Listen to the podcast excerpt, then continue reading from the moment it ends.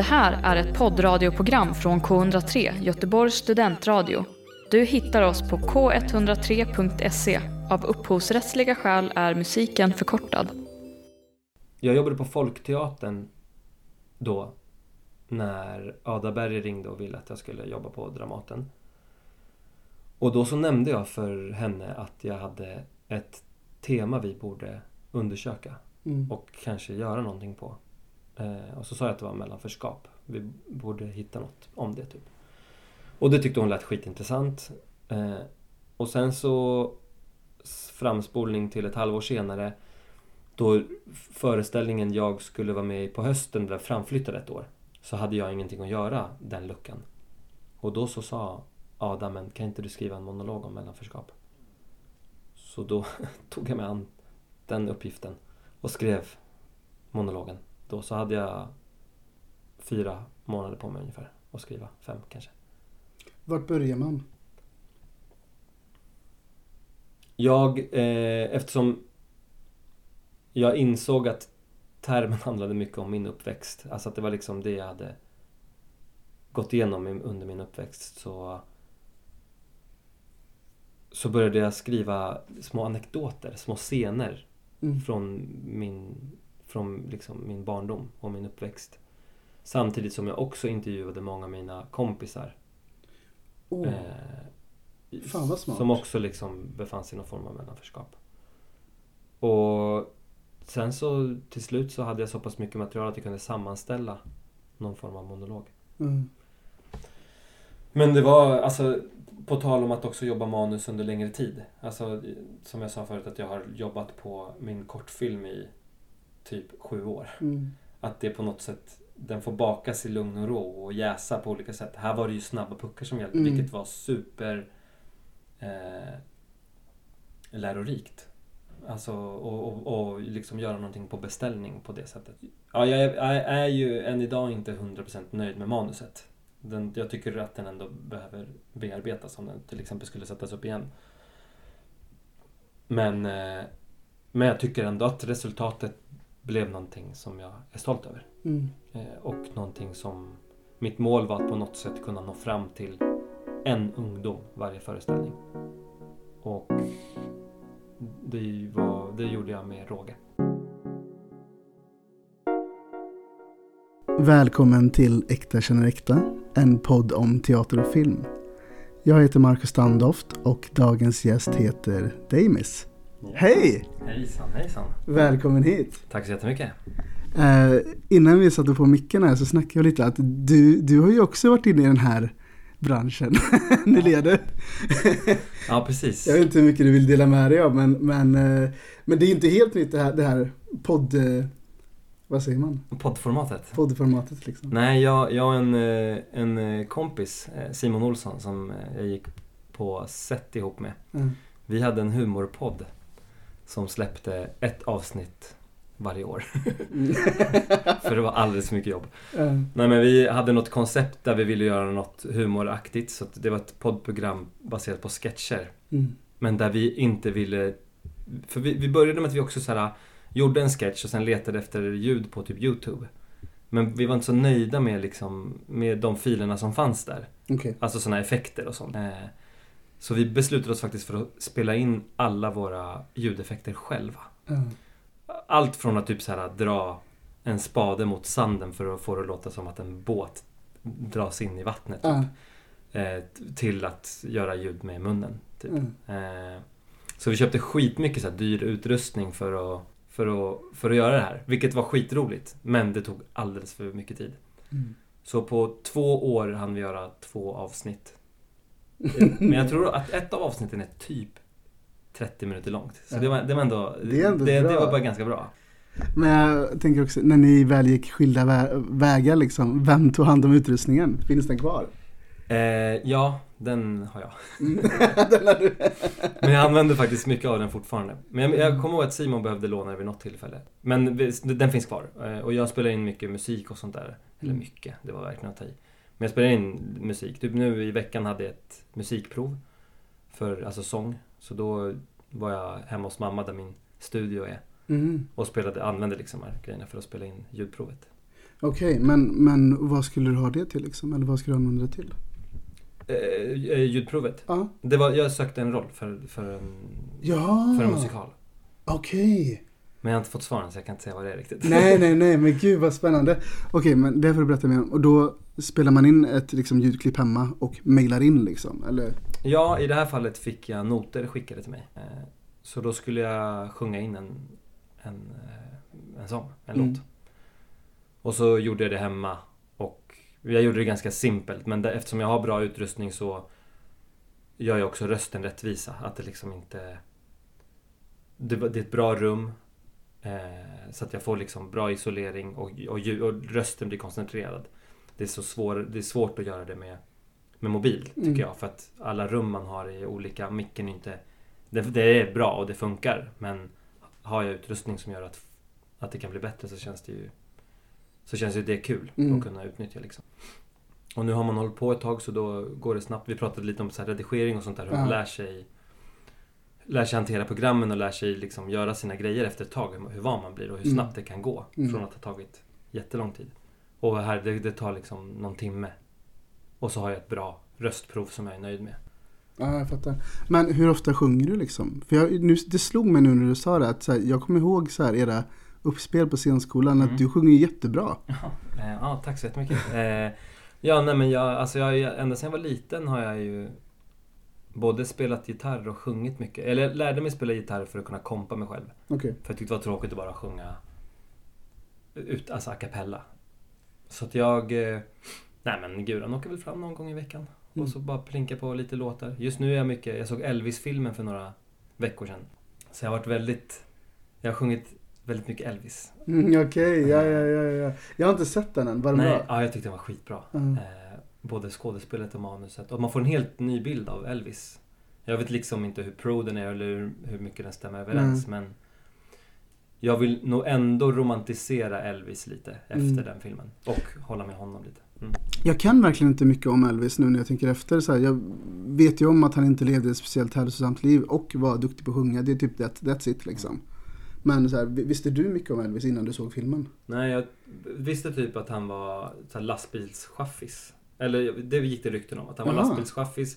Och att han hade hyrt in sig i någon studio och typ sjungit in en EP. Sen när de hörde EPn så bara, åh jävlar. Fan vad bra det här är. Ja. Och så blev han svinstor. Men söp mycket och knarkade mycket. Ja. Var hustrumisshandlare. Alltså typ det, det trodde jag lite om honom. Och jag vet inte om det stämmer. Men det var inte det de hade med i filmen. Utan i filmen så var det väldigt mycket om hur han, han utnyttjades för sin talang. Och hur han öppet berättar att han snodde mycket från den svarta kulturen. Alltså han var ju så här gospel.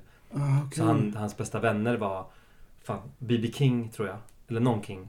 B.B. King Heter han så? Nej. Ja men jo, en, någon heter väl... Det var något med B.E. King eller B.B. King. Ja. Något av de två. Eh, båda är artister. Så att, Ja. Men eh, det var en av hans närmsta vänner. Så där hämtade han sin inspiration och, och liksom... Så egentligen var det musik som inte han själv kom på som gjorde honom typ känd och så. Okej. Men han, det, var ju, det blev känt och populärt för att han var vit och fick den platsen. För att han var han liksom. Ja, exakt. Ja. Eller framförallt för att han var vit och kunde liksom... Och först så försökte de få, för han rörde sig så som liksom hans vänner rörde sig. Med mycket kropp och mycket... Det var liksom, det ansågs vara väldigt... Eh, typ erotiskt. Eller Ja. så här, liksom så som de rörde sig. Ja. Det här med att han vickade på benen och grejer. ja, just det. Och det kom ju från den här klubben. Jag kommer inte ihåg vad klubben hette. Eh, men eh, som han gick till för att typ hämta inspiration och sjöng med sina polare liksom. Eh, och då ansåg ju man att det var liksom en svart kultur och att det liksom, han borde inte hålla på med det. Så hans agenter och managers försökte liksom få honom att inte göra det. Men så stod han på sig och bara absolut inte, jag kommer göra det här. Och då fick jag en annan bild. Att han hade stått upp för typ ja, men svart kultur och det tyckte jag var så mycket mer. Mm. Alltså det var ju häftigt att han hade stått på sig att han var öppen med att han snodde liksom musiken och, och inspirationen. Han Mm. gick inte ut och sa att det var han själv. Och han ville me- mest av allt typ ut på en världsturné.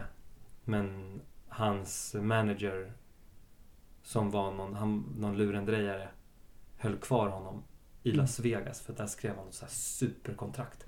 Så han var typ fången under den här managern. Okej. Och kund fick inte lämna och den här managern tjän, lär, vad heter det, tjänade ju skitmycket pengar på honom. Och han brydde sig så mycket om sin konst. Och den kom före familjen, så där har vi ändå en aspekt som är... Ja. Men det lyfter de ju fram, hur han liksom valde musiken och konsten framför sin familj. Var, det- Eh, alltså, var den bättre än du trodde filmen liksom? Ja, men Ja. också för att jag hade en så dålig bild av Elvis. Jag Ja. tänkte typ att det var en vit alkad skitstövel.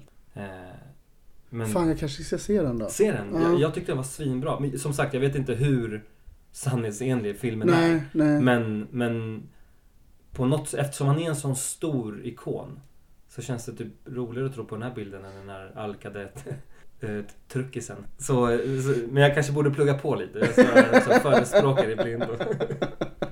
Men det var en fin bild av honom. Ja, det var och, jag, och jag tyckte att det var... Och han, han jag har gjort bra musik alltså. Det har det faktiskt. Ja. Det har det faktiskt. Ja, jag får faktiskt, jag får ge den en chans. Ja, Du, vad, vad har du gjort i veckan annars?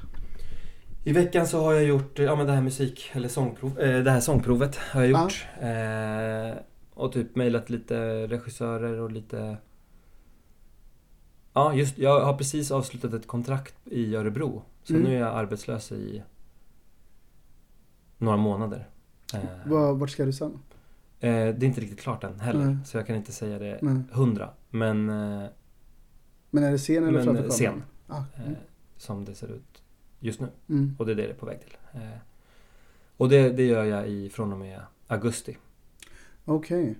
Så i veckan har jag fixat lite pass. Eh, jag håller på att skriva på ett kortfilmsmanus som håller på att revideras. Mm. Som eh, jag har hållit på med sen scenskolan faktiskt. Okej. vilket också känns skönt att så här låta grejer marinera lite. Ja, Eh, Man inte känns behöver att, stressa fram någonting liksom. Nej, men det känns Mm. som att det också blir bra när man kan lämna det ifrån sig ett tag och sen komma tillbaks till det.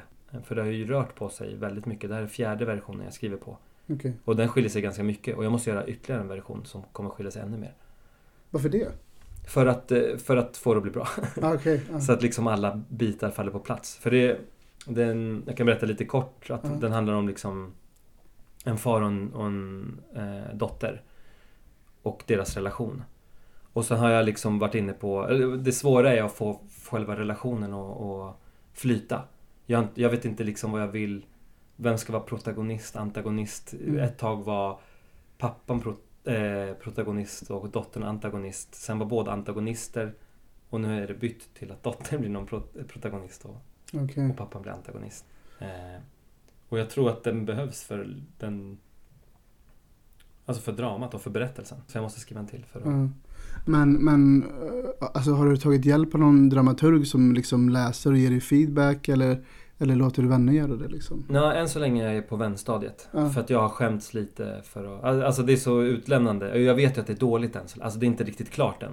Okej. Och då känner jag mig inte 100% nöjd och då blir det ju så här jobbigt att skicka. Men, men å andra sidan måste man ta det steget för att det ska bli bättre. Mm. Så att jag har, nu har jag skickat det till en person som som, inte är, som är bekant men inte vän. Men som liksom jobbar med manus. Och då så uh, får vi se. Han har inte svarat vilket också är oroväckande. Det, bara, det var ett år sedan jag skickade den. Nej jag skickade för några veckor sedan. Men det var också så här. Jag läser i helgen. Sen har jag inte hört något. Nej. Men, det, men det, det kan också vara att det har mycket att göra och jag vet att det inte är bra än. Jag bara hoppas att att den personen förstår det och att det är därför jag liksom vill ha hjälp. Och att Mm. det inte är... Att det inte sk- alltså liksom att jag inte påstår att det är någonting bra eller färdigt än. Däremot så tycker jag att tematiken är bra och Mm. hur jag berättar det. Jag använder mycket humor liksom. Eh, det tror jag är ett bra medel. Mm. Så att jag tror att, liksom att den har något, men den är inte där än. Liksom. Är tanken att du ska regissera den här sen liksom? Eller? Ja. ja. Tanken, eller först var tanken att jag skulle spela en biroll. Som är lite återkommande och jag tror att jag kanske gör det också. Men precis, det, jag vill ju framförallt regissera för att det inte... Det, det finns ingen roll för mig bland huvudrollerna. Så att för mig så har jag sett den här faren och dottern och, och det är ju inte jag. Så exakt, Mm. det är för att regissera också. Gud vad spännande. Men har du alltid velat liksom regissera eller är det bara att du känner så här bara vi testar det här nu liksom? Nej, alltså jag började nog eh, utan att jag visste om det. Så var, alltså min väg in till skådespelet och den här världen lite var ju via film. Eh, att jag själv skapade filmer. Eh, jag, vi fick en här modern lärare på, i högstadiet som sa att nu är det slut med prover. Nu får ni redovisa lite hur ni vill. Via filmer, texter, böcker, ni kan också få göra prov om ni vill. Alltså liksom hon bara Aha. gav oss massa alternativ. Och det var så jävla grymt. Eh, och då valde vi ju lite för att vi var lata. Mm. Alltså lite för att inte skriva någonting så valde vi att göra film. Men också, då märkte vi också hur jävla kul det var. Så två sådana inlämningar gjorde vi. En var baserad på boken Go Ask Alice. Eh, som jag inte minns längre vem som har skrivit. Men det handlar ju om en flicka som hamnar i värsta drogträsket. Mm, jag, jag har läst den faktiskt. Mm. Eh, den väldigt... Jag minns den som bra. Jag var, Mm. gick i högstadiet så jag kan ju också säga att jag inte har fått med mig allt från boken. Det är jag helt övertygad om. Övertygad om. Att jag skulle läsa den idag så skulle jag få med mig annat. Men den gjorde vi och sen så gjorde vi en helt egen film som hette Biked Away som var lite... Det var liksom baserat på massa olika Hollywoodfilmer. Och Mhm. den blev 40 minuter lång. Oj Och jag klippte, klippte hela, hela eh, filmen klippte jag i Windows Movie Maker. jag har också använt den Ja, och klippt. vilket jag blev skitmobbad för sen när jag började gymnasiet. alltså, Ja men då började jag, då träffade jag två kompisar som liksom jobbade i Premiere. ja. Eh, och då de bara Windows Movie Maker, vad fan är det liksom? Eh, och sen när jag märkte och lärde mig Premiere själv så bara, "Åh, vad fan har jag hållit på med liksom? För det går ju att göra så mycket, mycket mer i Premiere. Men snabb fråga, gjorde du också det här misstaget att du kunde liksom ta kanske någon fil från den mappen, någon fil från den mappen, någon fil från skrivbordet och sen la du in och så kunde man inte spara det? För att allting var tvungen att vara från samma mapp. Kommer du ihåg det? Nej, fan det minns jag inte. Nej, jag gjorde det misstaget så många gånger och hade suttit i flera Åh, timmar och sen bara Just fan. Du vet, och fick göra om allt. Ja, äh, fan. Nej, vi Mm. hade ju... Jag, jag tror att jag måste haft tur där för att då, datorn lär ju ha skapat en egen mapp för... För jag, vi, hade, vi filmade med DV-kamera. Så då kopplade, kopplade man ju in... DV-kamera var ju här små kassettband. Ah, ja, ja, ja. Så vi kopplade in liksom DV-kameran i Movie Maker, alltså i datorn. Ja, ja. Och sen tog man så här capture. Och då renderade den in från filmkameran. Okej. Så då måste den ha skapat mappar nej, på datorn så att allt låg. Så att jag slapp hela den. För jag kommer ihåg, jag använde mycket så här, typ, ja, men musik och ljudeffekter och då kunde de ligga lite överallt på datorn. Du vet, så här, ja men här vill jag ha in den här låten, så tog jag musik därifrån. Men du vet, och sen gick det aldrig spara då för att jag hade tagit från Ah, massa shit. olika ställen liksom. Ja. Ja. Ja, nej. Jag, jag missade, som tur är, jag missade den. Ja. Jag kan också ha råkat ut för den med att jag inte minns det. Men eh, nej.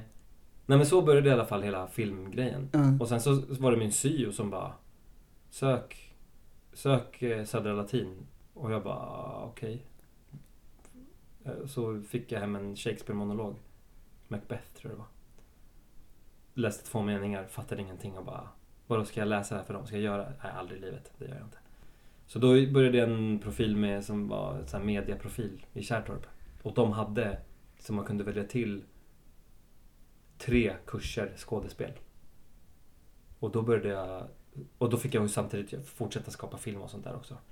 Eh, och jag ville bli jurist, så den här linjen jag gick, alltså hon gjorde ett superarbete, min syo.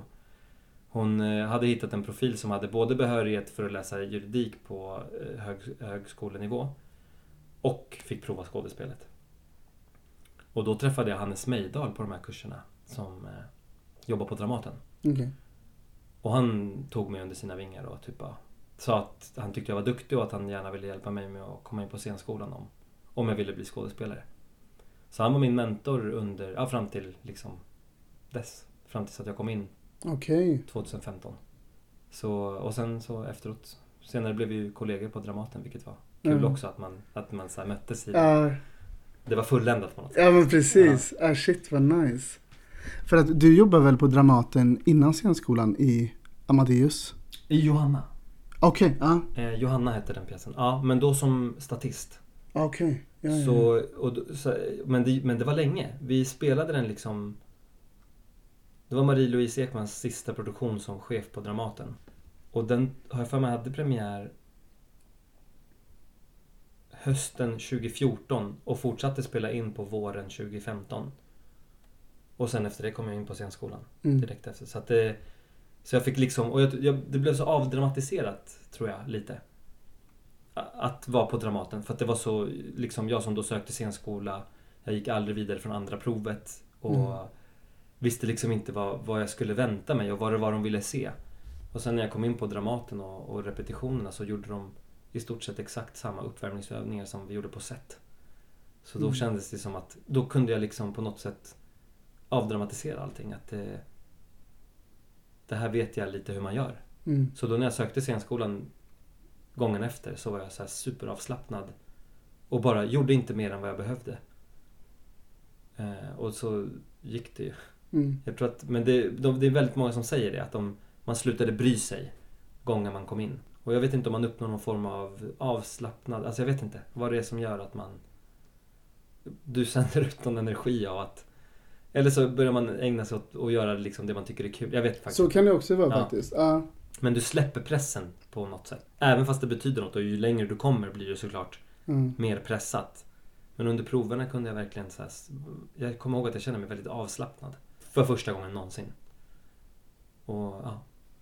När du hade gjort sista provet, alltså vad var din känsla då liksom? Alltså tänkte du så här, ja men jag tror jag kommer komma in här nu. Eh, nu kommer jag vara så jävla oödmjuk och säga att ja.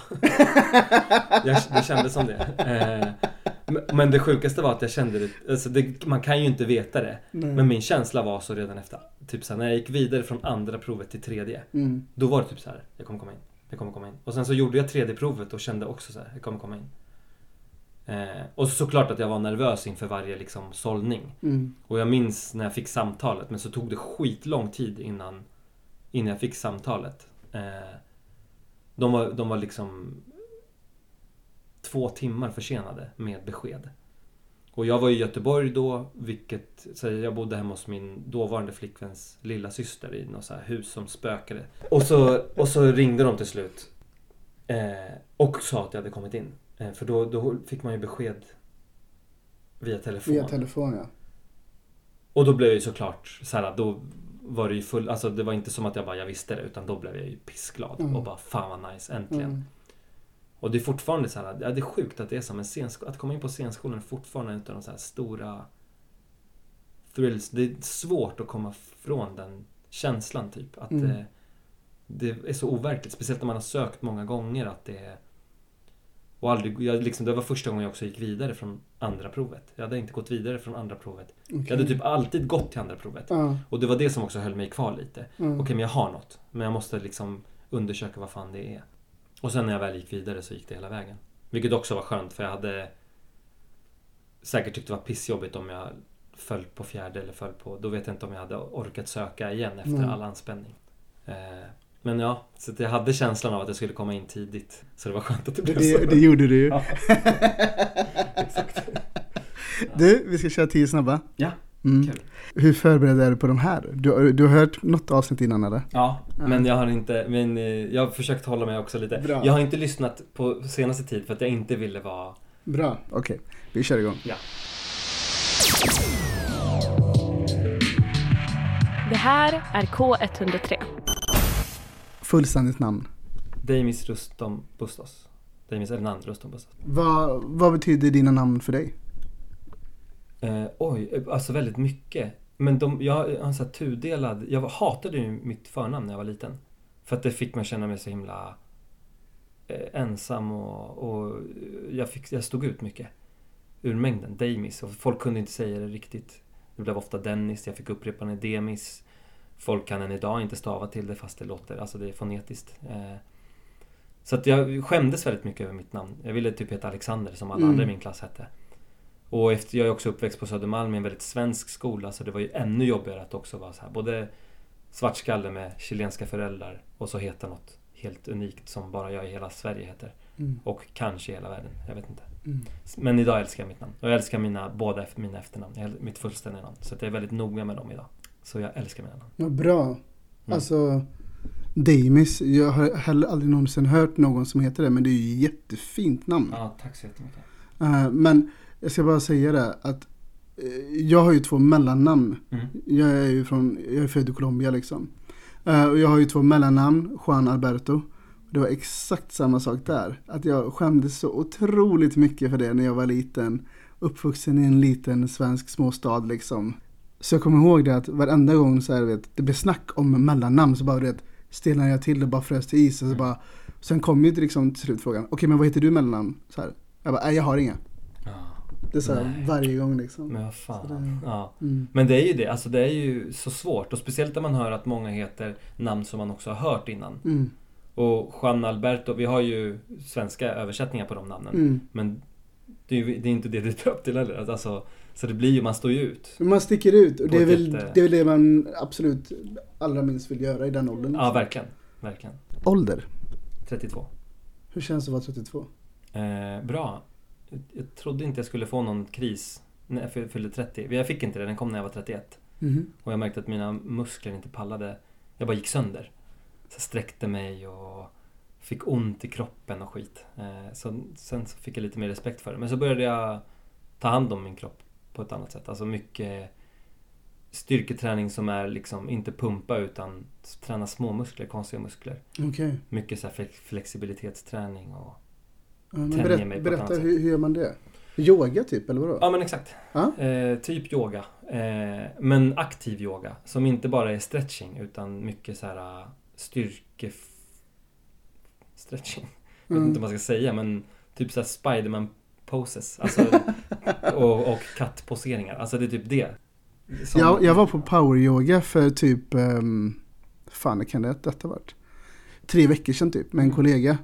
Sjukt jobbigt.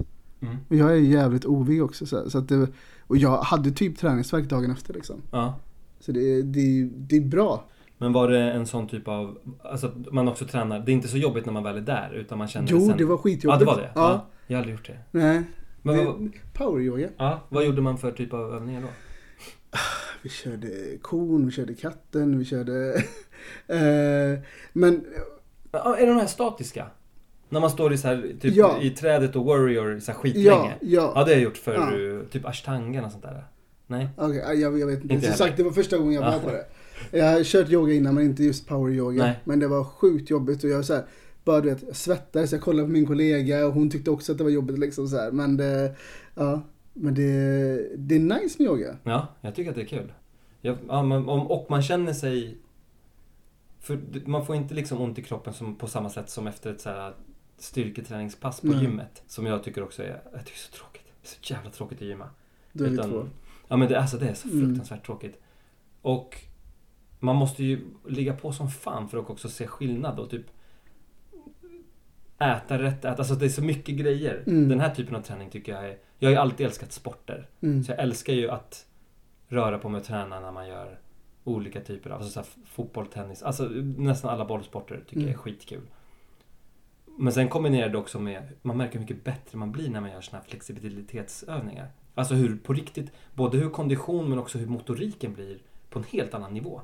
Så som fotbollsspelare att man så här men jag har varit så jävla stel så länge. Jag spelade ju aldrig speciellt proffsigt så att man har ju sprungit runt som en jävla tegelsten. jag är typ bättre nu än vad jag någonsin har varit och då är jag 32 liksom. Ja. Alltså, så det är ju... Det, det har, det, man märker skillnad. Ja. Då är, det är så jävla roligt. Fan vad kul. Mm. Här kommer den, håll i den här nu. Favoritklädesplagg? Hoodie. Men har du någon specifik hoodie? Eller är det hoodie överlag? Nej, hoodie överlag. Men jag, har, jag går runt på typ tre fyra stycken just nu. Men jag älskar luva. Jag med. Och just att det är utan dragkedja får mig att känna mig trygg, typ. Tror jag. Okej, jag har alltid dragkedja på mina hoodies. Är det så? Ja. Ja. Men, men alltså, har du luvan på dig jämt? Inte jag tycker, jämt, jag men tycker bara ibland. gött för det känns tryggt på något sätt att bara ha den runt Ja. nacken liksom. Ja. ja, det också. Ja. Att det, den skyddar bak Ja. liksom. Eh, Ja. För jag tror, nog mer att det är skönt att den skyddar baken. Jag tycker det är en ganska snygg detalj också när luvan sticker ut från jackan. Alltså Mm. det är... Men ja, utan dragkedja gillar jag. Och, och luvan är inte alltid på. Nej. Det händer, men inte... Men jag vet inte, nu under vintern. Älskar. Ja. Det är så... Mössa hoodie, det är så jävla skönt. det, det är riktigt nice faktiskt. Ja. Men du har ingen hoodie på dig idag? Nej, Nej. eh, jag kammade mig dagen till ära. Ah, Så att idag blev det ingen hoodie. nej. Eh, och så tog jag min ganska puffiga dunjacka. Och den, den blir lite för, för den har ganska tjock krage. Mm. Så när, hud, när luvan är på så trycker den liksom för mycket upp mot nacken. Okej. Så då känns det lite obe... Du vet som att man har bara saker i vägen. Ja, jag vet. Då är det bara jobbigt. Ja. Jag fattar. Vilken film såg du senast? Eh, I morse såg jag en film som heter 9 to 5. Okej. En eh, gammal... Det är Judy Foster och Dolly Parton. De Mm. jobbar på ett kontor där deras chef är bara ett så här patriarkalt as.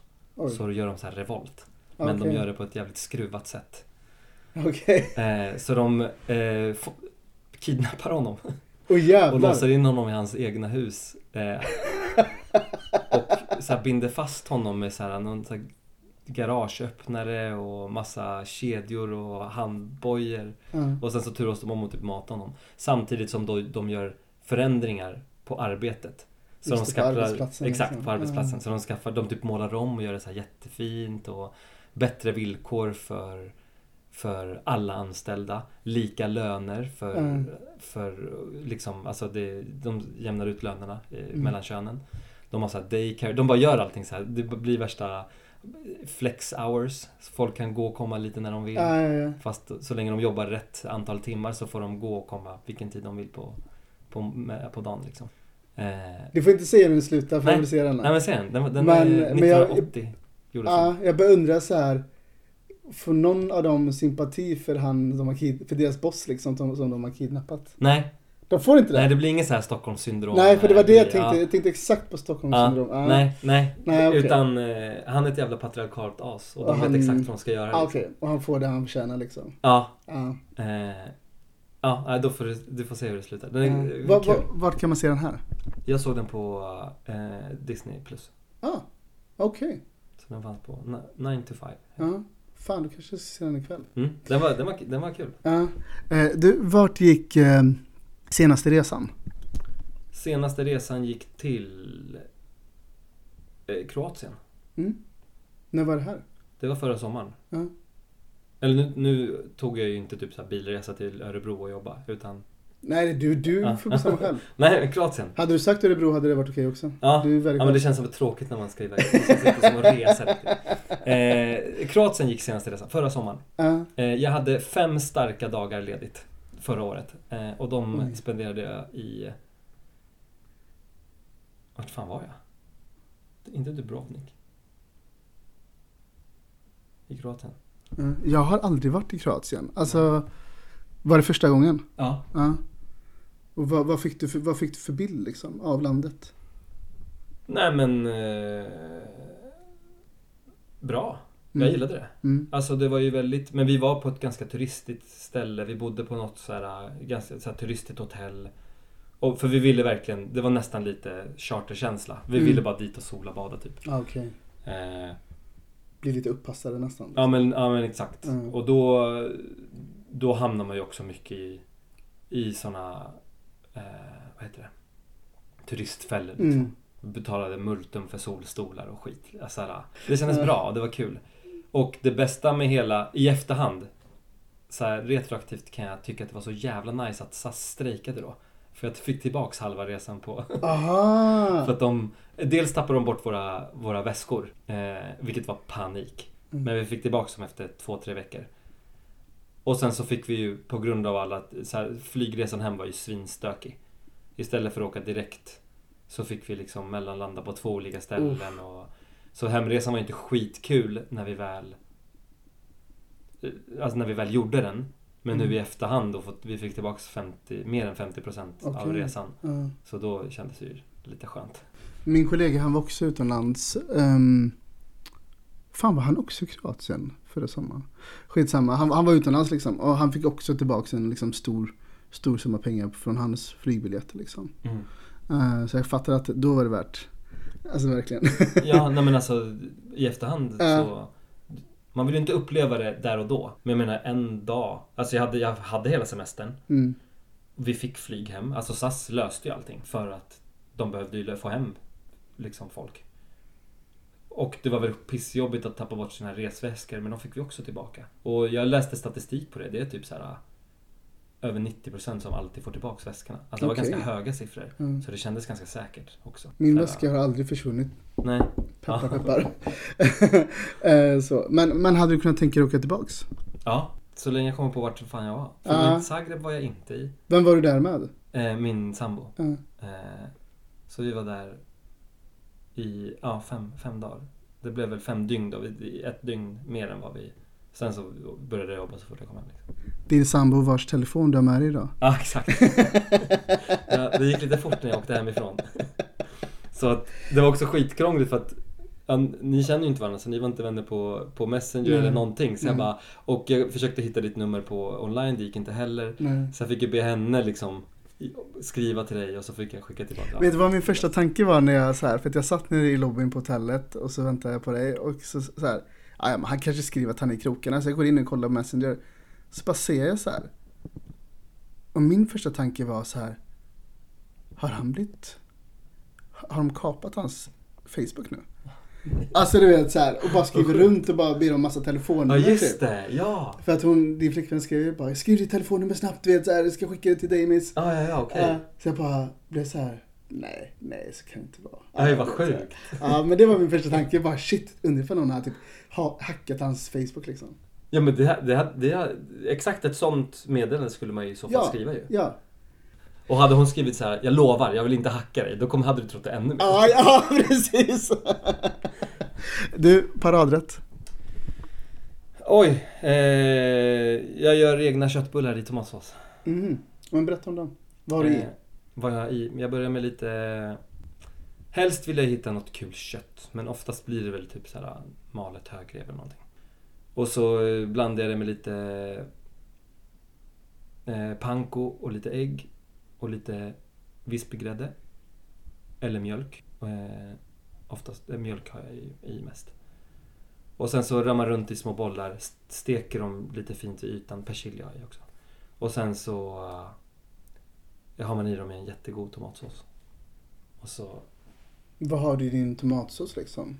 den är ganska simpel. Ja. Jag brukar ta, alltså jag brukar köra kross, finkrossade tomater och eh, passerade tomater. Kokar upp med basilika, lite kryddor, oregano, olivolja, vitlök. Eh, ibland kan jag ha eh, steka antingen schalottenlök eller gul lök innan, alltså det första man gör. Och sen har i tomatsåserna. Låter det puttra upp på låg temperatur. Och sen så låter jag köttbullarna ligga i, alltså i ganska kort tid för de görs ganska bra liksom. Mm. Och du vill gärna ha dem genomstekta men lite rosa kvar i mitten. Eh. Och så serverar jag det med någon god pasta och mycket parmesan. Ah. Ja, det lät gott faktiskt. Ja, det är gott. Hur ser en optimal helg ut för dig? Vad innehåller den? Om du får bestämma. Mm. Åh, jag, när vädret är som det är, som idag, då, Mm. så, då är min drömhelg att bara typ vara hemma. Antingen eh, titta på någon film och mysa, dricka lite vin, eh, äta lite pasta. Eh, och... Eller ja, typ så här, kolla fotboll. Eh, mysa framför TV, mysa hemma. Vilket lag håller du på? Jag har två lag. Eh, Hammarby. Får man ha två lag? Ja, men inte i Sverige. Jag i Ah. två olika länder. Ja, ja, ja. Så Hammarby i Sverige och sen så Manchester United i, i England. Okej. Och, eller Manchester, det är de två lagen jag håller på. Ja. Eh, skulle de möta varandra så tror jag skulle heja på Bayern. Mm. Ja det skulle jag. Det är mycket roligare om ett litet lag vinner mot ett stort lag. Eh, men jag, ja, jag går ju inte lottlös från en sån, från en sån match. Nej. Men, men hur är stor chansen att de två lagen möter varandra? Jag menar, det kan väl ske? Ja, eh, nu borde ju... Nu måste ju Hammarby leverera på hög nivå ute i Europa för att komma så långt. Mm. Men jag menar Djurgården är ju Europa League, nej Conference League. Men om de skulle ta sig vidare, ja, jag vet inte fan nu. De har gjort om det där systemet. Förut hade ju Sverige biljett in till Europa League. Mm. Och då hade det inte varit omöjligt. Nu tror jag att det är svårare, för nu är det liksom divisioner i Europaspelet också. Men en träningsmatch är väl inte omöjligt. Alltså PSG, när Zlatan spelade PSG så var ju samma år som han då köpte, eller blev ägare av Bayern eh, så möttes de lagen på Tele2. Okej. Eh, så- Men det var ju träningsmatch bara. Men, Mm. Så det är ju inte omöjligt. Och Mm. jag har sett Manchester United i Sverige två eller tre gånger. Så att, det, så att de, de kommer ju hit liksom. Mm. Så att det är ju inte, det är inte helt omöjligt. Men i tävlingssammanhang tror jag inte det skulle ske. Ja. Eh, vilken dröm är ännu inte uppfylld? Oj, det är många. Mm. Eh, men just nu så känner jag ett stort behov av att vara med i en musikal.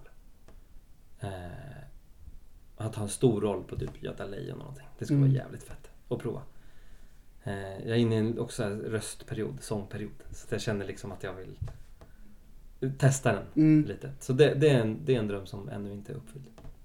Ah, shit vad häftigt. Jag såg faktiskt om eh, La La Land Mm. förra helgen tror jag det var. Och för att jag också inne i någon sån här, eh, ja men jag gick i, i kör i höstas, popkör, kvällskurs liksom bara. Nu- är jag så här, vad heter det? Övningselev på Högskolan för scen och musik. Så jag får privatlektioner i sång liksom. Så att ja, jag kan, jag kan men så här, jag sjunger absolut inte bra men jag tycker om det. Mm. Jag tycker att det är kul liksom. Ja, Jag tycker det är fantastiskt. Mm. Alltså, det- eller så kul att uttrycka sig på det sättet. Mm. Eh, Men har du gått i kör och sånt där liksom? Nej, Nej. jag började sjunga sent. Alltså, och spela gitarr sent. Men det var däremot det första jag gjorde, alltså långt innan teater och, Mm. och skådespel. Men jag fick för mig att prova att börja sjunga när jag gick i högstadiet. Och så var det typ min musiklärare som pushade på lite. Eh, och så tyckte de att jag var rätt talangfull Mm. röstmässigt. Så att då, då pushade de väldigt mycket för att jag skulle liksom fortsätta. Eh, ja, åttan började jag. Okej. Och sen uppträdde jag för hela skolan, vilket var sjukt. När jag tänker efter. Vad sjöng du då? Då sjöng jag... Jag var ett stort, är ett stort Oasis-fan. Så det blev eh, såklart Wonderwall. Jag, vill bara, jag var 14, så det, det har jag att säga till mitt försvar. Att jag var 14. Eh, och då, eftersom jag sjöng och då var det några killar i, i klassen under mig som också, de hade ett band men ingen sångare.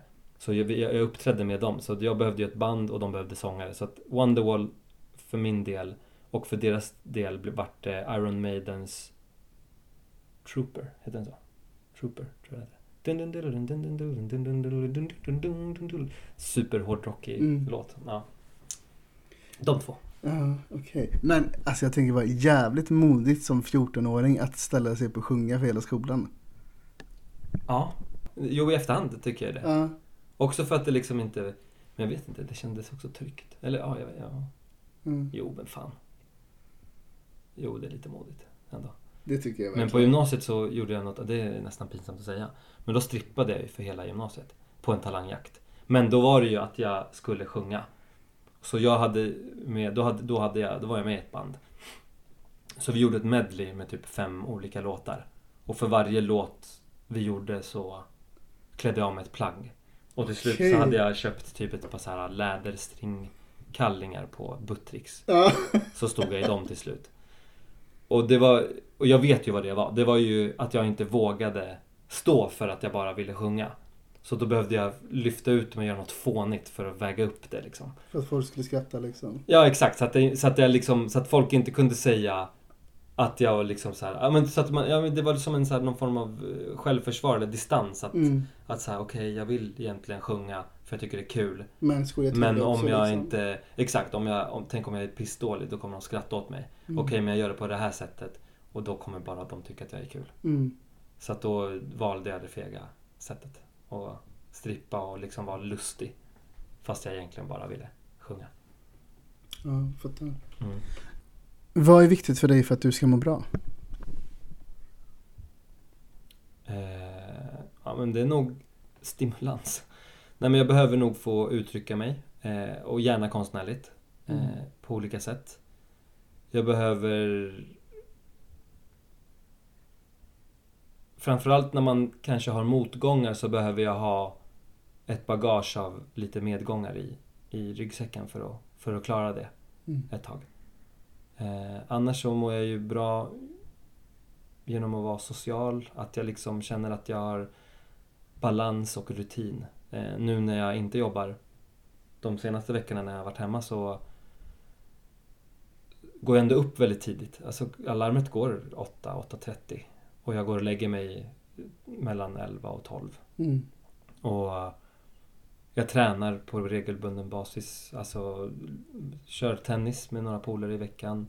Lite fotboll i veckan. Eh, träffar kompisar, pratar med kompisar. Eh, och, och är med min tjej mycket liksom. Så Mm. att, eh, ja, så att jag, jag mår bra av rutinen också. Men det här som du nämnde att, så här att om man får mycket motgångar att man ska ha lite liksom av det liksom ehm, motsatta i bagaget. Det är inte alltid man kan välja det som skådespelare tänker jag. Nej. Alltså så här, vad, vad gör det med dig som... Jag menar det här är ändå ditt yrke liksom. Hur hanterar du motgångar? Är Alltså, du bra på det liksom? Ja, jag vet inte. Jag har, inte, jag har faktiskt aldrig blivit så testad Nej. förut. Jag har haft, jag har haft sen, alltså väldigt flyt sen jag gick ut scenskolan. Jag har ju Mm. jobbat konstant. Eh, så att jag har haft lite tur där. Eh, och nu, det här är nog den längre gången som jag liksom inte har eh, som inte kommer ha jobb. Eh, utan jag har jobb som kommer och det tror jag det är ju en medgång också så då Mm. finns det liksom jag kan vara mer avslappnad i att inte Ja göra men precis för att du vet att någonting kommer förmodligen Ja, till hösten liksom. Ja, exakt. Eh, och eh, så, så då kan jag lite... Som jag nämnde så har jag inte varit ledig så mycket de senaste tre åren. Utan Nej. jag har jobbat väldigt mycket. Mm. Så just nu tycker jag att det är lite skönt att så här, få hämta upp, återhämta mig lite. Jag får göra saker jag själv tycker liksom är, är kul. Eh, Jag tycker ju att jobba är svinroligt. Men jag har mycket projekt som jag själv har skapat och jag berättade, eller var det, jag berättade om kortfilmsmanuset. Ja. Precis. Att du kunde ta upp det igen. Eh, och en, en, en långfilm som jag också skrivit på i flera år. Nu kan jag liksom ägna lite tid åt det. Mm. Eh, och det är ju jätteskönt på ett sätt. Att kunna göra det, att ha, att ha den lyxen att Mm. så här, veta att jag har ett jobb längre fram. Och att jag just nu då kan jobba på mina egna grejer. Det är ju jättelyxigt på ett sätt. Mm. Jag ska också ut och resa. Eh, så om tre veckor drar jag till Sri Lanka Okej. i två veckor. Så det är också liksom så här. Då, Har du varit där innan? Nej, Nej. det ska bli jättekul. Det är första gången jag är i Asien överhuvudtaget. Så det ska bli kul att, att uppleva nya. Jag ser väldigt mycket fram emot frukten. Eh, och liksom badet och solen och även få... När jag är hemma i Sverige är jag så jävla dålig på att läsa. Mm. Har jag märkt. Men jag är utomlands, då fan slukar man ju böcker. Det är ju så. Det är en så konstig grej. Det är som att det också blir en sån här konstig, ja, jag vet inte. Mm. Det är som att alla gör det också. Det är som att det är så här någon oskriven regel på något sätt. Jag vet, men jag vet inte ifall det, man är så liksom upptagen med allt som liksom eh, distraherar en här hemma liksom. Ja. Och man har sin telefon, man har sina vänner, man har sina rutiner. Men när man är utomlands så bara, nej men nu kan jag chilla och Ja. läsa böcker. ja. Alltså man slukar ju fyra, fem böcker på en vecka. Alltså Lätt. det gör man ju lätt Ja, ja. liksom. Det är sjukt. Ja. Jag köpte en bok idag faktiskt. Mm. På, på Göteborgs centralstation. När jag skulle ta tåget upp till Stockholm. Eh, I dina händer, har du läst den? Nej, Nej. den har jag faktiskt inte läst än. Nej. Men den eh, ska jag läsa. Eh, Hur långt kom du? Har du hunnit läsa? Nej, nej, jag har inte läst den. Nej, nej. Jag, jag tänker antingen ska jag läsa ikväll eller typ när jag kommer hem. Mm. Eller till sommaren. Jag vet Mm. inte. Den ska jag nog ta med mig. Den lät ju, för jag, Mm. den har jag velat läsa. För den blir ju Netflix-serie nu. Ja, Mm. just det. Så det, jag tror att, jag tror, ja, jag tror, den kommer, jag tror att den boken kommer vara bra. Mm. Sista nu då. Yes. Vad vill du tipsa om? jag är ju... Säg bara det första som Ja, kommer. ja, jag är Ja. supertekniknörd. Jag... Eh, förra veckan köpte jag, så fulländade jag mitt Sonos surround-system. Aha. För den som vill ha, den som gillar att typ titta på film och TV och spela TV-spel i bra ljud. Det är så jävla Det här är viktigt. mitt tips. Det är så jävla viktigt. Nej, men men alltså, är Sonos också, det är ju svindyrt. ja, jag vet. Eh, men grejen är, grejen är att det, som är så tråkigt, jag, jag har provat många liksom, grejer innan. Ja. Som har varit typ så Samsung, väldigt etablerade märken. Mm. Inget har kommit upp i den här nivån. Alltså Philips har jag också. Mm. För pappa köpte när vi var små så här, men det var så här pelare. Men det, in, jag har aldrig upplevt något. Jag vet inte om det är säkert för att tekniken har gått framåt. Men jag köpte såna once. Så det, det blev inte så, det är inte så dyrt. Alltså, eller jag menar relativt. Alltså Mm. allt är relativt. Men Mm. det, det är ju dyrt för att eh, Ja, det finns absolut billigare system. Mm. Men jag tror att om du köper once bara så har du nog ett system som inte är Som är typ lika dyrt som ett Philips eller Samsung. Men vad innebär once? Ja, Sonos One är en liten högtalare. Alltså som är... Okej, för jag tänkte den här långa som ligger, den här soundbaren Ja, exakt. liksom. Har du den också? Ja, Mm. den var faktiskt dyr. Ja, för det Ja, var det. och För jag var också inne på att köpa den. Och jag bara, jag bara fan det hade varit ganska, och den är ganska snygg så här. När jag köpte en ny TV för typ en två år sedan. Ja. Så bara, ska nog köpa en sån här Sonos soundbar. Så gick jag in och kollade och så bara i helvete heller. Nej men den är faktiskt dyr. Mm. Eh, det är också så när man kollar på sina jobb, när man kollar på så här, så att det känns som att det är Mm. värt att lägga, lägga det på, Ja. på, på bra ljud. Alltså det är också bara värt ifall man är en filmnörd liksom. Ja, Älskar ja, typ exakt. Film. Ja, verkligen. Ehm. Eh, både film, serier och, och, och tv-spel. Det är alltså, spelade, jag har spelat eh, det här nya Hogwarts-spelet. Ah. Eh, och det är så jävla mycket roliga ljudeffekter så att när man har ett sånt Mm. på, jag spelar på Playstation, så när man har ett sånt så är det jättekul för då hör man jätte, alltså det bara det här, alltså jag tycker det är så häftigt om man vänder sig ifrån personen som pratar så hör du den bakifrån. Alltså jag tycker det är så jäkla... Okej, ja ja Det- ja. man, ja. man blir liksom i en bubbla på något sätt. Ja. Eh, det är mitt nördiga tips. Fan, jag har ju en Nintendo Switch. Ja. Så jag måste ju vänta till juli innan jag kan köpa Hogwarts Legacy. Men hur, hur många timmar har du spelat det? Inte så många än. Nej. Fem, sex kanske. Ja. Eh, det är också sånt där som man vill... Det är så svårt att spela en, två timmar. Man, måste, Ja. man vill gärna spendera en kväll typ. Men spelar du och din sambo tillsammans? Nej, jag jobbar för det. Ja. Eh, jag fick du henne, spelar själv liksom? Ja, Ja. jag fick henne att spela hennes första FIFA-match i, igår. Aha. Eh, men då spelade vi tillsammans och då tyckte hon att det var kul. Ja, Så att jag ser ljuset i tunneln här. Eh, för det är kul att dela lite grejer. Och just så här Hogwarts-spelet är ändå väldigt, det är ganska äventyrligt och det är väldigt stimulerande. Mm. För det har ju massa olika saker man kan göra. Så då känns det ganska kul att, att, att göra det tillsammans med någon. Vare sig det är kompisar eller, eller, eller sambo liksom. Mm. ja, jag ser fram emot det faktiskt. Mm. Hur kändes det att göra de här tio snabba? Det kändes bra, det kändes kul. Eh, det var också roligt att... Jo men man vet ju inte vad som väntar liksom. Nej, Men jag känner att jag svarade 100% på alla. ja, bra, bra. Du lyssnar just nu på en radiostation som är del av SRS, studentradion i Sverige. Vi ska prata lite om uppväxt. Mm. Först och främst, vart är du uppvuxen någonstans? Jag är från, från Stockholm, Södermalm. Mm. Ja, det sa du innan ja. Mm. Mm. Och hur var det att växa upp där? Eh, nej men det var ju... Jag... Eh, nej, ja, nu i, på senare år har jag kunnat sätta ord på det, att jag liksom befann mig i någon form av mellanförskap. Där jag så gärna ville tillhöra den svenska kulturen men i och med mitt utseende och min härkom- härkomst, etnicitet och allt så var jag ju alltid blatte, chilenare, turk, vad- you name it. Så, då, så att jag kämpade ganska mycket med att försöka få liksom något annat form av ljus Mm. eh, mot mig. Och det gjorde jag mycket genom typ humor och att försöka skämta till. Jag skämtade mycket på min egna bekostnad. Sa oftast, eller det drog liksom oftast de kränkande skämten först. Så att jag typ avväpnade hela, Just det. hela ingen grejen så att ingen kunde, exakt. liksom. Mm. Eh, och där ingen kunde använda det emot mig utan jag visade tidigt att jag liksom Mm. inte bryr mig fast jag egentligen gjorde det. Eh, Men annars hade jag, alltså, jag hade en väldigt fin uppväxt. Alltså trygg uppväxt och mycket kompisar. Varav ingen jag umgås med idag längre liksom.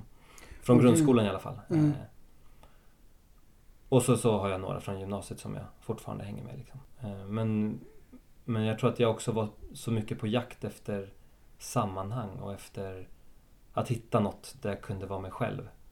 Så jag sökte mig till mycket så grupperingar. Men eh, i slutändan så var det liksom inte rätt. Och de här grupperingarna var inte speciellt öppna heller för, för att släppa in. Och, så att mycket av de grupp, grupperingarna jag sökte har jag ingen kontakt med idag.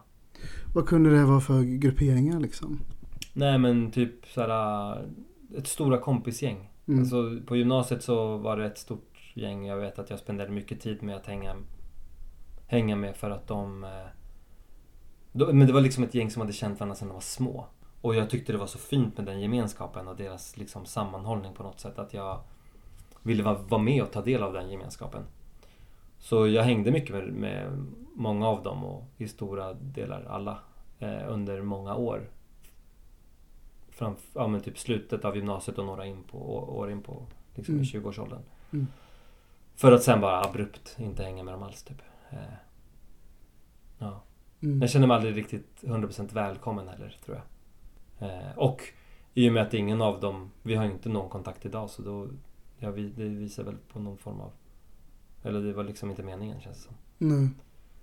Eh, Men med själva uppväxten var väldigt trygg. Jag, både mamma och pappa eh, bodde jag med och mina syskon på Söder och så ja, ja, det fanns alltid mat på bordet och det fanns alltid, så det var en väldigt trygg uppväxt och Mm. bra uppfostran. Vi hade väldigt fin så här, familjesammanhållning och sånt också. Så att mina föräldrar har varit närvarande på ett sätt som, som jag liksom känner mig väldigt, har känt mig väldigt trygg och, och trygg med. Är det, är det någon annan i din familj, familj som eh, håller på med kultur? Nej. Nej, jag är faktiskt den första. Jag har ganska stor släkt också i Sverige. Jag tror vi är 16 kusiner och sånt där. Eh, och jag är faktiskt den första av alla mina, ja i hela min släkt tror jag. Med att hålla på med kultur. Jag hade en kusin, eh, hon sjöng, hon gick så musikalgymnasium i Tibble i, i Täby. Så, nej hon var väl ändå först måste jag ändå ge henne. Mm. Men annars så... Annars så, liksom att utöva det professionellt, jag. Mm. Men för att jag undrar så här, för att du hade ingen i din familj som sysslar med teater eller film. Antar att du inte hade någon vän som gjorde det heller. Vart kom det ifrån liksom? Du var inne lite på det innan liksom, Ja. men, när du liksom kände du att bara, nej men fan det är nog skådespelare jag vill bli liksom. Alltså jag, min syo på grundskolan, hon sådde ju ett frö. Det var hon som sa, men skådespelare? Och det hade jag inte tänkt på. Nej. Och då liksom skapades någonting, någon vision. Men det stora kom, det stora beslutet kom ju när, där på gymnasiet när, när Hannes Mejdal hjälpte mig.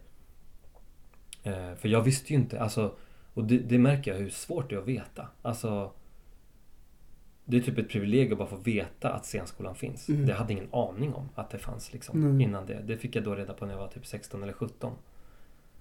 Och att, man, att det var vägen in. Så det, Mm. Men då- så 18 tror jag att jag var Jag brukar räkna från första gången jag sökte scenskolan på riktigt. Då kändes det som att jag visste vad jag skulle. Då var jag 18. Ja. För att, nu- ja, men nu när du säger det liksom, jag tror kanske att jag var Alltså runt 20 liksom första gången jag hör- hörde talas om scenskolan liksom. Mm. Jag är uppvuxen i en liten, liten stad så här, det var det aldrig någon som pluggade, eller estet fanns ju på gymnasiet liksom men det var ingen som jobbade med teater eller film på ett professionellt sätt liksom så. Mm. Ehm, så som du säger, bara att, bara att få veta är ju bara en stor vinst i sig liksom. Mm. Att, det, att möjligheten finns om man vill ta den liksom. Mm. Men okej, så Södermalm. Och sen flyttar du ner till Göteborg. Mm. Men nu, du är tillbaka i Stockholm nu liksom. Vad, vad betyder staden i sig för dig liksom? Eh, ah, staden i sig vet jag inte. Eller jag, jag älskar ju att vara hemma. Men Södermalm tycker jag om. Mm. Det, det, det är något konstigt patriotiskt kring Mm. Södermalm. Mm. Som, som är... Som, så, jag vet inte varför. Men eh, ja, jag, jag bor inte ens på Södermalm, vilket också är roligt. Men, eh, men eh, jo, nej, men jag, jag tycker om att vara hemma. Mm. Det är skönt. Alltså, jag älskade Göteborg jättemycket. Mm. Men jag bodde ju även där en, ett år efter scenskolan och jobbade. Och sen när jag kom hem på riktigt efter, efter då så, så kände jag liksom så här, nej jag, jag vill vara här. Och, men jag tror att det är mycket på grund av familj och vänner och, och släkt också. Okej. Att sammanhanget är här liksom. Och som jag nämnde så har jag väldigt stor släkt och stor fam, alltså familj och så. Och vi, har väldigt, vi är väldigt nära. Så det känns som... Jag vet inte, det, det, det finns något, något där som känns... Alltså jag är hos min mamma tre gånger i veckan. Oj, Ja. det är bra. Så att det, och, så, och, och träffa mina syskon lika ofta. Så att, jag vet inte, det, det känns, det är ju tryggt på något sätt. Och det är fint. Det är väldigt, så vi har förstått att det inte är så, så svenskt. Att, att, att ha det så. Så att det, för, för mig känns det jättekul. Och speciellt att ta med alltså det är jättefint att se typ min, min sambo bli så nära med, med familj. Alltså hela Ja, den grejen är så härlig och fin också. Du, vi ska prata om stammisar. Mm, kul! Stammisar, jag har skrivit här att Stammisar är en svensk långfilm som hade premiär under hösten 2022. Handlingen kretsar kring en utekväll slash natt i Stockholm där olika människoöden flätas samman. Är alla i filmen singlar? Nej. Nej, Nej, men jag, jag minns att när jag läste om den, jag har sett den liksom, Mm. men när jag läste om den så var det väldigt mycket fokus kring att det var så här Stockholm, Ja, Europas det. singeltätaste stad liksom så. Eh, men förutom det här så är hela filmen uppbyggd på rim. Mm. Hur blev du involverad i det här projektet? Eh, ren tillfällighet. Okej. Det var, de hade redan tillsatt rollen som jag spelade. Och, men, men han hoppade av. Och så då sökte de efter en... Jag tror att det var så, jag är inte säker. Men jag, jag tror att jag har hört något, något sånt där. Mm. Sen så vet jag att jag hade jobbat med eh, Sofie Vukovic, en annan regissör som har gjort serien Dumpad som släpptes för några veckor sedan. Mm. Och hon var inne på Grand Slam som har producerat Stammisar och nämnde mitt namn. Och då så eh, tog de in mig på en casting. Fast det var verkligen du vet, en dag till en annan. Så jag bara tränade in den här eh, versmonologen jätte, jättefort. Och så var jag där dagen efter. Och senare den veckan fick jag rollen. Och jag provfilmade redan då mot eh, Sofia Kappel som hade fått den andra rollen. Mm. Och, eh, och jag tror att Måns, regissören, gillade liksom vårt, vårt samspel och vår, liksom, eh, vår connection. Eh, så, så jag fick rollen några dagar senare. Vad handlade provfilmningsscenen om? Eh, det var eh, toalettscenen Ah. i filmen. Eh, så jag står och håller en, liksom en... Jag skäller ut mig själv Mm. i spegeln. Och då så kommer en tjej in och har hört att jag pratar med mig själv. Just det. Och där börjar lite av en flört eh, den kvällen Ja. mellan de två karaktärerna. Som man får följa. Vad, men vad tänkte du liksom så här, när du gjorde din provfilm och sen senare i veckan fick du rollen? Alltså kunde du tänka dig vad det här skulle bli för någonting? Med tanke på att han var, ja, alltså, det var rim liksom. Det är Ja. inte så vanligt. Alltså, nej, exakt. Alltså, jag tror att när man säger att filmen är på rim Mm.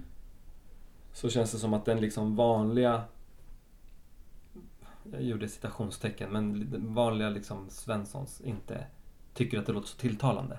Men eh, jag tror att om man väl ser filmen så blir man nog väldigt överraskad. Det var ju någon som hade reagerat. Jag vet att någon berättade så här. ah, Min regissör berättade att han hade varit på någon filmfestival och så hade han överhört två personer. Och så bara insåg den ena av de två att den var på rim efter filmen. Han, den hade liksom inte hört det för att det var Ja. och det, jag tycker att det är ganska fint. För jag tycker, Ja. i början, det, det tar ett tag att vänja sig med rimmen. Ja. Men jag tycker att det är så jävla skickligt skrivet och så jäkla bra manus att Mm. man, efter ett tag glömmer man liksom bort den. Och, och, och det tycker jag är häftigt. Att något så regelbundet blir så, helt plötsligt så, så vant och vardagligt. Nej men verkligen för att jag, jag såg den här filmen Ja, typ premiärhelgen på Hagabion i Göteborg i en liten, liten eh, salong, jättemysig salong. Eh, och jag hade sett trailern liksom och sådär. Eh, och i början var det så här att okej men det här ska bli intressant med rim liksom. Så här. Och så satt man och tänkte på det jättemycket. Man bara okej men det och det och det, okej, ja du vet så här. Eh, men sen var det som att man bara liksom, man bara, man bara fyllde med i, i storyn liksom. Och man glömde av att det var på rim. Mm. Man kom på sig lite så här, ja, någon gång här och där. Bara, ja just det, det är fortfarande, det är rim liksom. Mm. Men det är, väldigt charmig film. Ja, jag, jag tyckte den var jättefin och jätte... Jag tycker det är så häftigt också när när plotten på något sätt är så... Den är, så, den är bara temaburen. Det, vi följer ju inte karaktärer från A till Ö. Nej. Utan vi får bara lite instick i deras liv. Mm. Och trots det så liksom känner man för många av karaktärerna. Mm. Och tycker att det är intressant att följa dem. Och det Mm. tycker jag är väldigt... Alltså det är skickligt att på så kort tid lyckas Väcka ett intresse liksom. Ja men verkligen. Ja. Eh, och att man fattar tycke för vissa karaktärer. Ja, för, för verkligen, för jag vet att jag tänkte på det när jag såg den, att vissa så här par och vissa karaktärer, man bara, man insåg att så här, okej men kameran går över och följer någon annan, man bara nej nej nej jag vill, det är så här bara nej fortsätt hos den, Ja. fortsätt hos den liksom så här. Speciell film, men Ja. väldigt charmig. Ja, jag tycker den, var, jag tycker den är jätte, jättefin. Jag är så stolt över att vara med. Jag tycker Mm. den varit jättebra faktiskt. Det var den verkligen. Mm. Vad minns du från inspelningsperioden? Eh, det var ganska hektiskt. För vi, vi filmade, det, det, ja, det var ju ganska, ja, det, det, den har ju inte haft flera miljoner i budget. Men trots det så har man hunnit med att repa. Så vi har liksom re repeterat inför inspelningarna. Mm. Med regissör, bara med regissören och med fotografen. Eh, och att få göra det var ju en ren lyx. Och sen när vi väl filmade så var det snabba puckar. Men i, och i våran i våran scen så har vi ju så extremt mycket statister också. Eh, så Just det, den för det är på nattklubb liksom. Ja, exakt. Ja. Så det krävdes ju mycket fokus. Det var ju mitt i sommaren så det var ju pissvarmt där nere. Och man Mm. måste ju stänga av ganska mycket ventilation och sånt där för att annars förstörs ljudupptaget. Mm. Så man behövde ju sätta på ventilationerna liksom emellanåt och sånt. Och, så att det var ju jättevarmt. Men, men de, det skötte de ju superprofessionellt och vi alla fick ju upp och ta pauser och andas och, medan de riggade om och sånt där. Men, men det var väldigt hektiskt. Men trots det så, liksom, så hans... jag vet inte, jag känner mig väldigt lugn. Alltså, han med... Jag tror jag gjorde tre... Nej, fem dagar totalt. Och minns, det svåraste tyckte jag ju var såklart monologen Mm. gentemot mig själv. Men Måns lät eh, så jäkla nöjd. Så då var jag trygg i det liksom. Mm. Så då kunde jag... För det, ja, det, var, det är svårt också, just med rim och just med... Alltså att det, är- det, det är ju speciellt att förvalta. För det är också, på något sätt vill du ju inte att rimmen ska höras för att... Och så vill du ju mena det du säger. Mm. Men när det är så bundet så är det ju svårt. Alltså du behöver ju hitta ett, ett medel för det. Mm. Eh, Men, men när jag väl såg resultatet så tyckte jag att det var alltså, fint. Det var, det var kul inspelning. Det var kul att få färga håret. Just det, du hade typ ljusa slingor eller? Ja, de- de hade färgat eh, topparna hade de eh, Ah.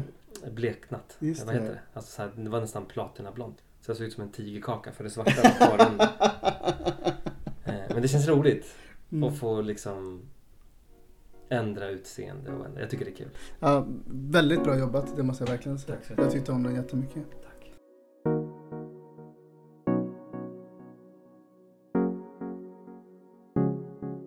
Mellanförskapet.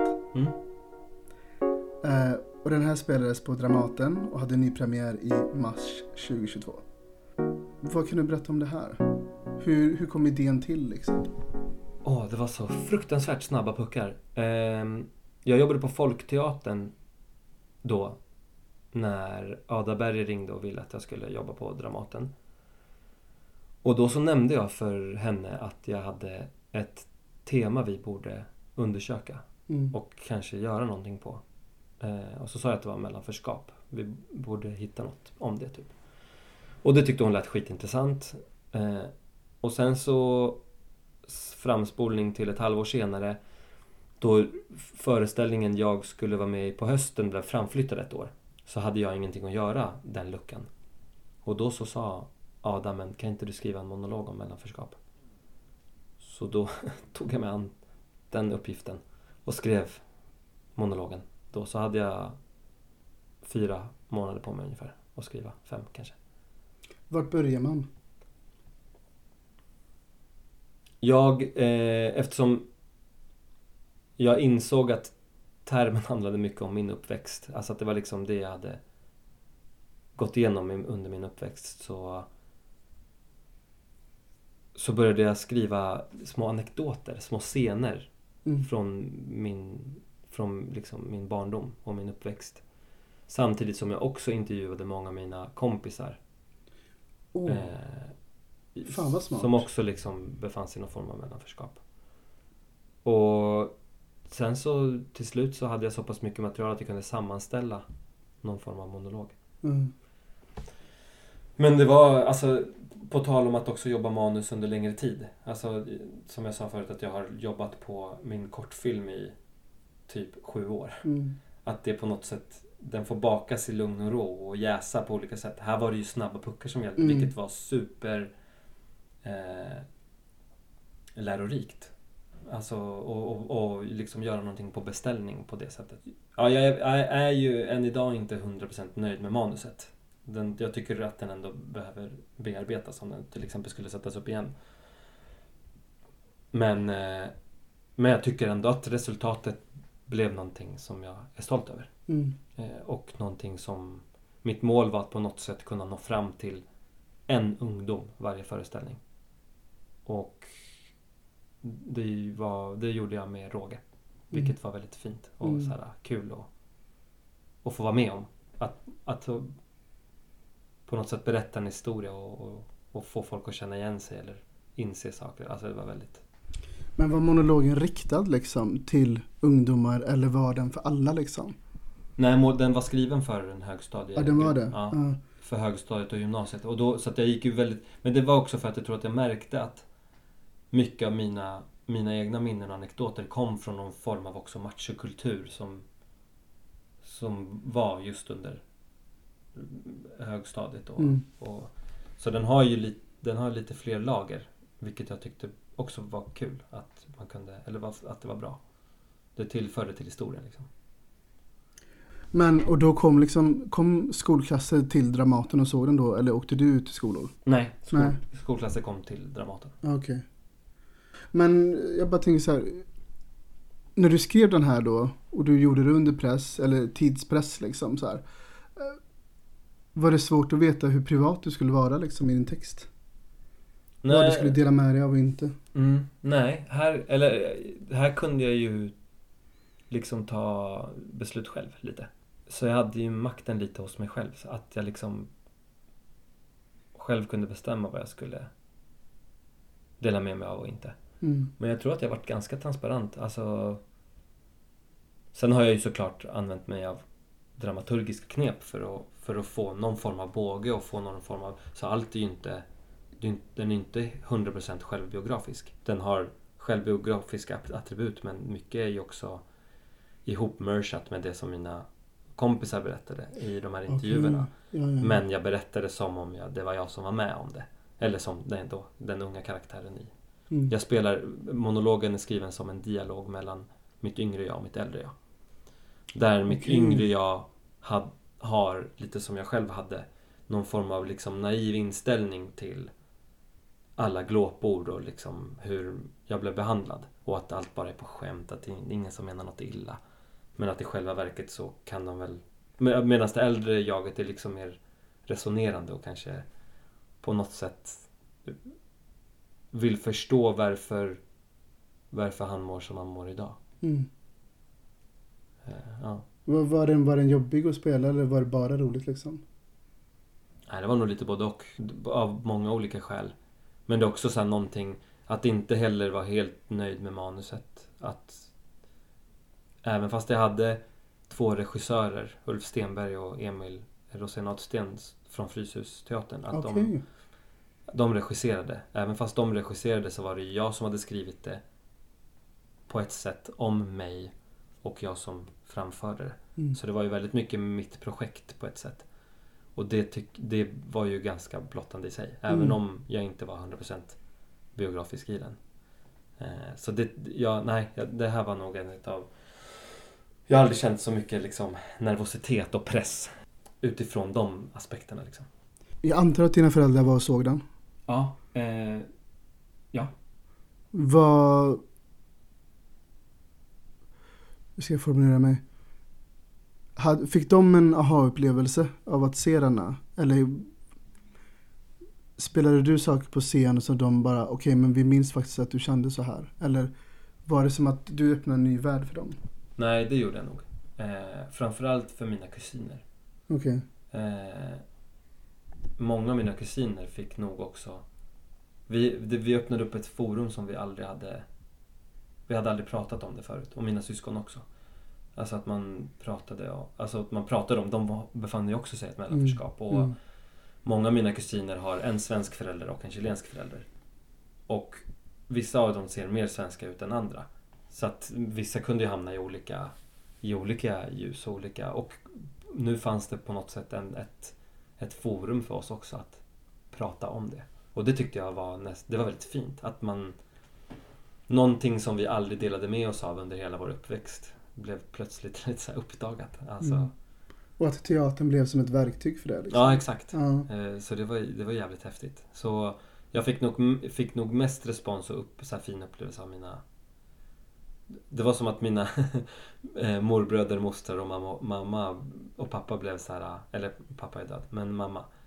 Att hon blev... eh, Alltså de blev mer stolta. Ja, han står på Dramaten, fan vad kul. Alltså Mm. medans kusinerna och syskonen kunde mer ta till sig av vad, vad det faktiskt handlade om. Liksom. Okej. Finns den inspelad? Eh, ja, den finns ju nog på no- Alltså den finns ju dokumenterad. Ja. Men den finns inte som en inspelad eh, alltså så här, in- föreställning Nej. som har gått någonstans. Eller, alltså en produktion, produ, alltså vad heter det? Den finns inte som en Typ Dramaten Play liksom. produktion. Nej, exakt. Nej, nej. Nej, fan jag skulle verkligen vilja se den. Mm. Men ja, jag, jag hoppas ju att den inte har spelat för sista gången. eh. Men det finns ingenting klart just nu. Men den är inte, den är inte helt död. Mm. Så förhoppningsvis så kommer den upp. Och då skulle jag ju hemskt gärna vilja turnera med den. Och typ vara på Stora Teatern några dagar i Göteborg till exempel. Just det. Och åka runt i, i städer och, och, och, och ligga kvar ett tag och spela. För det kan jag, det kan jag verkligen se att det, det hade varit ehm, både vettigt och nyttigt att turnera med en sån föreställning liksom. Mm. Eh, jag tänker mellanförskap finns mer än bara i Stockholm liksom. Verkligen, verkligen. Mm. Och vi jobbade väldigt hårt också för att Dramaten har ju lite sin publik. Och har ju haft svårare att nå utanför tullen och sånt där. Mm. Men i det här arbetet så jobbade Unga Dramaten hårt med att få den att nå längre än, än innanför tullarna. Hur gör man då då? Nej, men vi... Jag vet inte riktigt hur de jobbade, men de lyckades. Så var det ju såklart mycket innerstadsskolor som kom också. Men det var... Det kändes som att... Då hade vi... Dramaten hade ju då Erika Isaksson. Så hon kom och liksom hjälpte till med den, den marknadsföringen. Samtidigt som Mia Hertler, som då var publikansvarig på Dramaten, Unga Dramaten också, liksom jobbade stenhårt. Och, och Lisen Andersson som är producent och Ada Berger, alla var liksom väldigt medvetna om att vi ville nå, Mm. liksom bredda. Och de ville ju också, det var ju ett snack ett tag om att ha den som klassrumsföreställning. Eh, så att det liksom, de gjorde mycket för att få den att, att, att eka, så att Mm. säga. Eh, så det tycker jag de lyckades med. Långt mycket bättre än vad Dramaten gjort tidigare i alla fall. Eh, Okej. Under min tid där. Så att, och det tycker jag är så viktigt att också att teatern får nå ut till en ny publik och inte bara rikta sig jätte- till en viss målgrupp utan Ja. att, vi, att vi breddar teatern på för att den, den ska ju vara till för alla. Mm. Speciellt när man har riks, riksuppdrag. Eh, som Nationalteatern. Ja, precis. Mm. Men okej, du kunde se det i publiken liksom att här finns det människor eller ungdomar som vanligtvis inte hade kunnat, eller kunnat, hade tagit sig hit liksom. Eh, ja, kunde det eller- märkas i publiken? Ja, ja, det, det- alltså ja, framförallt så såg jag ju vilka skolor som kom. Okej. Alltså att skolor från Huddinge och Haninge kom och det är inte jättevanligt att de kommer därifrån. Och att det Nej. också var högstadieklasser som kom. Att det inte var... För lågstadieklasser är ju ganska duktiga på att gå på teater. Eh, f- eh, Men ju äldre de blir i åren så blir skolorna också ganska dåliga på att ta sina elever Mm. på teater. Så här, här var det kul att det hände någonting. Att, att jag fick skolor som dels var äldre, så både högstadie och gymnasiet. Men att det inte bara var skolor från Östermalm och Mm. Södermalm som kom utan det kom liksom från Huddinge, Haninge, Täby utanför liksom. Så det var ju väldigt kul. Det förstår jag verkligen. Du ska få dra en lapp. Ja, spännande. Skaka burken. Ja.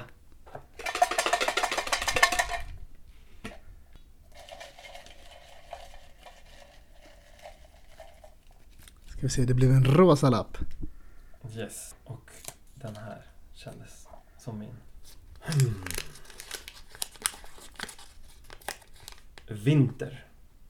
Mm. Vad, vad är din första tanke? Det känns Eh. inte som du gillar vintern. Nu lägger jag ord i mun på dig. Men... Ja. Mm. Jo, men jag tyck, jo, men jag tycker om... Jo, men jag gillar vintern Okej. på ett sätt. Men det, det roligaste var att jag tänkte på dunjacka. jo, men det finns, något, det finns något med vintermode som jag tycker är kul. Ja. Eh, så att på det sättet, jag gillar vinter modemässigt. Okej. Eller jag gillar jackor. Så skönt med stora, snygga jackor. Mm. Eh, men men så, så tänkte jag också på nu när jag skulle hit. Tydligen så har runt hotellet vi är på så finns det samma kedja har tre andra hotell i närheten. Ja, du sa det. Så jag gick ju, Jag gick ju först till fel och sen gick jag fel igen. Mm. In, innan jag hittade till rätt hotell. Mm. Eh, och då bara kände jag hur jävla kallt det var ute. Alltså att det liksom var sån här bitande känsla. Jag har också valt att kamma mig dagen till ära. Så att jag eh, hade ingen mössa. Så det var sån här bitande kyla som bara biter tag i händer och öron. Mm. Liksom. Så att eh, idag är jag inte ett stort fan av vinter. Alltså jag kom ju upp till Stockholm idag som sagt från Göteborg och i Göteborg känns det typ som vår. Ja. Inte en snöflinga någonstans liksom. Och jättesoligt så kom jag upp hit och då hade jag bara min flis liksom och min väska och bara shit det är verkligen Alltså det är verkligen vinter här uppe. Mm. Jag blev lite chockad, jag var inte beredd på det. Nej, och jag, Mm. Det pratas ju väldigt mycket om väder, alltså när man pratar just Göteborg kontra Stockholm. Och jag kan inte säga att jag upplevde det här jobbiga regnet som... Jag bodde ändå där i Mm. tre, fyra år. Ja. Jag upplevde inte det här jobbiga regnet som alla snackar om. Och jag tycker framförallt att vintrarna var mycket mildare Mm. och skönare än vad de är här i Stockholm. ja, jag har aldrig spenderat en vinter här så jag kan inte så här. Nej. Men ja, absolut. Men Nej, men- mer... Alltså det, det här med regnet, jag menar det regnar ju överallt. Så här. Jag tycker inte att regnet sticker ut speciellt mycket i Göteborg heller faktiskt. Nej, men, men alla snackar om det. Jag vet, jag vet. Och att det regnar från olika håll liksom. och Ja, sådär. jag har aldrig Ja, jag riktigt... Mm. Jag har aldrig köpt det där. Åker du skidor? Eh, nja. Jag Ja. har, jag har försökt. Men är inte så bra på det. Mm. Att jag klarar av att åka, åka liksom slalom och sånt där. Men, eh, eller säger man så? Mm. Man bara zigzaggar ner för en backe. Ja. Det blir mycket, mycket plogande. Men eh, jo, jag menar, jag, jag tror att jag är mer kär i bilden av det än vad jag faktiskt tycker är kul att, göra det. Okej. Mm. Men jag tror att det också kan göra med att jag inte känner mig så bra på det. Nej. Eh, Men jag älskar ju typ att vara i fjällen och bo i en stuga och elda och gå omkring i underställ hela dagen. och Mm. så här. Det- Det är lite mysigt. Det, det är faktiskt väldigt mysigt. Alltså jag var i Hemsedal förra, förra vintern. Mm. Förra nyår, nyårsafton. För en kompis fyllde 30. Ja. Och innan dess hade inte jag åkt på många, många år liksom. Jag åker snowboard. Mm. Eh, och bara kände så här, fy fan det här ska bli så nice. Och vi har hyrt en lägenhet, vi är tio personer ska upp och jag ska åka varje dag, du vet så här. Nummer ett, jag är över 30. Nummer två, efter första dagen, det känns som jag har blivit överkörd av en lastbil. Ah, shit. Alltså jag hade träningsverk i min rumpa, alltså överallt. Eh, så att det, det var faktiskt några dagar som jag bara, nej. Nu, nu är jag bara kvar i lägenheten idag och bara chillar, kollar film, Mm. myser. Så, här, så att bilden av fjällen, absolut så här, men ja, jag vet inte, jag är nog ingen skidmänniska egentligen liksom. Nej men det känns också så himla... Typ när, när man har varit, när vi, vi har varit i Åre, eller jag har varit där två gånger. Det känns så jäkla, det är så en jävla jobbig process att åka upp för att sen åka ner. Ja. Alltså så här, på ett sätt känns det som att det är så en lång resa för att få göra den här resan ner. Mm. Och, och eftersom jag inte är så bra på det och då inte tycker att det är lika kul så känns det också lite så här waste. Ja. Så jag tror att om jag skulle åka upp till fjällen eller när jag åker upp till fjällen nästa gång så blir det i alla fall det blir nog inte liftkort varje dag. Nej. Utan då kanske jag spenderar en, två dagar i backen och sen så kanske jag kör lite badtunna och, och mys i stugan Ja, exakt. de andra dagarna. det, det funkar minst lika bra Ja. det tycker jag. Ja. Vi börjar bli klara här nu. Mm. Men vad har du att se fram emot ett år framöver? Jag ska, det här är jätteroligt. Ja. Och jag vet inte om jag får säga det än. Men jag tänker att Kan du inte hinta lite det är skitsamma. Nej men... Nej men jag säger det bara. Mm. Eh, hösten 24 så ska Monsieur Venus som jag gjorde på Folkteatern Mm. under pandemin, som då alltså blev inställd på grund av pandemin. Vi hade liksom repeterat den eh, föreställningen och den var helt färdig. Men sen så fick den inte spela för då, det var ju då eh, liksom pandemin blev som värst. Mm. Den ska upp på Folkteatern 2020, hösten 2024. Mm. Så det är ju ett och ett halvt år till dess, men det ser jag fram emot. Men så du kommer tillbaka till Göteborg? Ja, den, under den perioden i Ja. alla fall. Ja. Ja. Hur känns det? Det är jättekul. Ja. Fantastiskt roligt. Eh, det var en jättefin föreställning som Malin Axelsson har skrivit och regisserat. Okej. Och sen så då är det ju Nick and the Dove som har gjort, eller Malin i alla fall, jag vet inte om Gustav är med, men Malin från Nick and the Dove har skrivit musiken. Okej. Och eh, eh, väldigt kul och bjussig scenografi Mm. av Anna Dolata. Jag ser väldigt mycket fram emot det. Ja. Gud vad spännande. Mm. Då har jag också någonting att se fram emot. Ja, Ja. Okej. Ja, vi, vi är klara här nu. Hur Jaha. känns detta? det är fantastiskt. Ja. Jättetrevligt. Vad kul att få göra det här. Jag är väldigt glad att du kom hit. Ja, ja, jag med. Det- Du, du är väldigt lätt att prata med. Du är väldigt bjussig liksom. Ja, vad kul. Tack Ja. detsamma. Och med de orden så säger jag så här att du har lyssnat på ett avsnitt av Äkta känner äkta med mig Marcus Standoft och Dig Miss Ruston Bustos. tack så jättemycket. Tack så mycket. Tack för en trevlig stund. Ja, tack själv. Eh, och tack till er som har lyssnat och vi hörs i nästa avsnitt. Ha det så bra. Hej då. Ska du säga hej då? Hej då, hej då.